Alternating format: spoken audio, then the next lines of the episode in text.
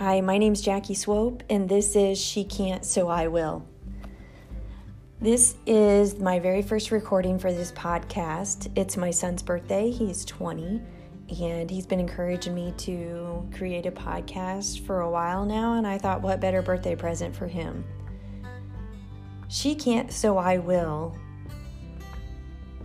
uh, means a lot to me. It has inspired me throughout my whole life. This episode is going to be all about why is it? Why did I name the podcast She Can't So I Will? It's my mom. Her name's Wanda. She is one of seven siblings. At a very young age, I believe 13, her mother passed away. She hemorrhaged and fell, collapsed on their kitchen floor and my mother was left to raise uh, the remainder of the siblings at the time. She was responsible for all duties that a mother would have cleaning, cooking, laundry, you name it, she did it. She didn't finish school. Fast forwarding a little bit, she married at a young age, my dad. She had my sister and my brother. My parents divorced. My mom got pregnant with me. They were on again, off again um, due to being divorced. And my father was an alcoholic, not sure that he paid uh, child support like he should. She worked three jobs. She was uh, mostly waitressing and bartending. Um, I've heard many, many stories from people that she was absolutely spectacular at it. They used to run a challenge um, to see how many orders that she could remember, and she didn't write them down. So they would see how many uh, drink orders that she could take and remember and who they belonged to. And apparently, she always won. The woman didn't know a stranger. She was just, her personality was infectious, her energy was infectious. Um, I was absolutely intrigued by her. I remember just as a child, just observing her all the time. I have a story actually about observing her. I'm going to try to remember to get back to you before this is over. Um, my mother remarried my stepfather when I was seven. Unfortunately, they were um, only married seven years when my mother found out through uh, multiple doctor visits uh, because of having severe headaches that she had AVM, arterial venous malformation. It's a malformation basically in one of the arteries in the brain. If hemorrhaged, uh, she would have a stroke. Um, it could kill her. So they made the decision as to have a very, very risky brain surgery, or she might possibly have 10 years normal with us, but it, we didn't know for sure. There was no guarantee her stepfather and or my stepfather and her decided to go ahead and have the surgery. 26 hours into the surgery, she hemorrhaged on the operating table. Uh, they had to close her up and didn't finish the surgery. She was put into a medically induced coma for a couple of weeks and then a week on her own. She came out of the coma with her memory but she didn't know how to talk and she was probably never going to walk again. she was in the hospital for a year. So she went into the hospital when I was 12. She came home when I was 13. When she came home, she was the body of my mother, but not the personality, not the opinionated, not the energy, all of those things were gone. I like to think that they were in there somewhere, that somewhere that mom that I knew before the surgery was in there somewhere and was still looking over, observing, seeing things that we were doing. But she was the person everybody went to for advice. She knew exactly what to say and how to say it. She knew how to guide you through any problems you were having it, she just she was greatly missed. Her opinions were greatly missed. Um, fast forward a little bit, she spent 30 years at home between her and I and my or between my stepfather and I and my siblings. We took care of her so she could stay at home. Talking got much much better, but it, she was still a little hard to understand, but we definitely could could communicate without a problem.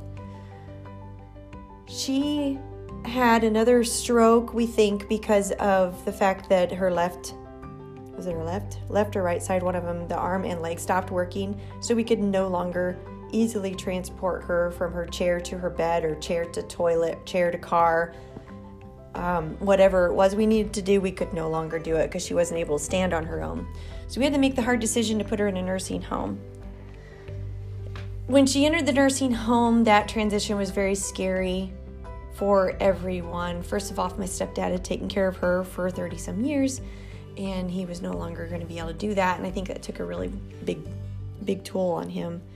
I was scared that because she was losing her freedom, that she wouldn't wouldn't fight anymore. I was worried that she would give up and lose her spark. She had her freedom at home. She was doing things, um, but it didn't she she thrived.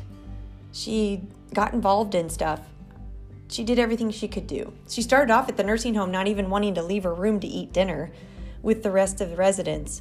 Um, but that didn't take long for her to warm up, and, and she was doing that, playing bingo and euchre and crafts and all kinds of things.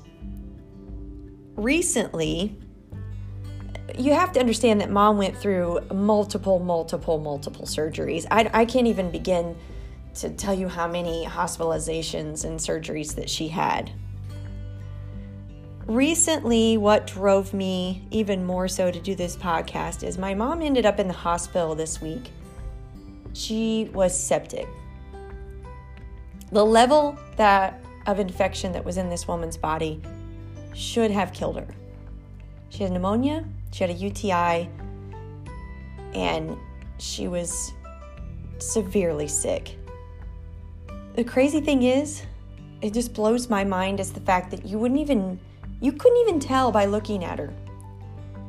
She still insisted on talking. And let me tell you that over the years it's been a little harder and harder to understand her. She still insisted on making sure that we if it took us 10 minutes to guess something that she was saying, she would spend that 10 minutes and by God you were going to spend that 10 minutes with her. Even if it ended in everybody laughing so my mom's laying laying in bed and she's laughing. She's making everyone laugh in the room. And she's like like not a sick person laying in bed. And I'm just I, I never ever cease to amaze me the strength that this woman has after everything that she has endured. She's 70 years old, is sick in the hospital, and you don't even know it. You wouldn't even know it the kids and and my nieces and nephews would say like should i go see her and i'm like well technically she's sick and it's really bad but you're not to know it when you come in because it seems like it's just our it's just your normal grandma or it's just your normal mom you like i don't i don't it's just it's just mind blown the amount of things that people can go through in life and still come out like she has so, this woman's strength has guided me in my entire life, and I have decided that whatever it is that I think that she was meant to be, I'm going to try to do it.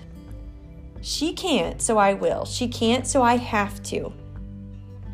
I feel like my job is a, is to motivate people. That's my career path.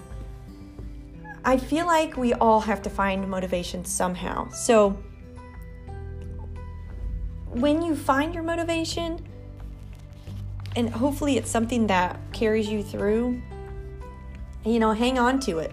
I, I feel like we all have something or someone in our life that that has gone through really tough stuff and you think you've got to think to yourself when you think your world's falling apart like well, I I'd never had it that tough and they're still going. Like, why can't I? I? It doesn't make any sense for us to be negative about little things like, oh my gosh, I lost my job. Um, my car broke down.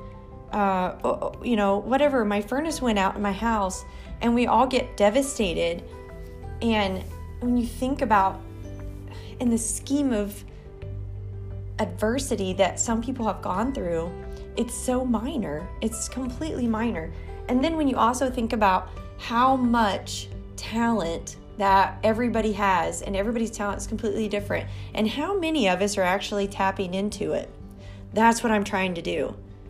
I'm trying to tap into every possible avenue of talent that I have that maybe might benefit somebody else out there because she can't. And I really feel like she would have made a difference in this world. She already is, even in the state that she's in, even if in the life that she has led, which to some people would be like, well, that's not really a life. You know, she's wheelchair bound, been wheelchair bound for over 30 some years. But she is leading and guiding, and she's using what she has to inspire so many. I hope that I can inspire somebody by using her strength, and then that carries on her legacy. That's the goal of this podcast. I would like to walk you through some hardship that I have gone through in life and how I've gotten through it. I would like to introduce you to some very, very strong people that have gone through some very, very hard times and have come out on the other side and how they got there. That's what this podcast is going to be about. Stay tuned. I think you're going to enjoy it. It's going to be fun. There's going to be tears, and we're going to learn something. It's as simple as that. Let's learn through each other. Every one of us has somebody out there that you could say, you know what, he can't, so I'm going to, or she can't, so I will. Thanks for listening.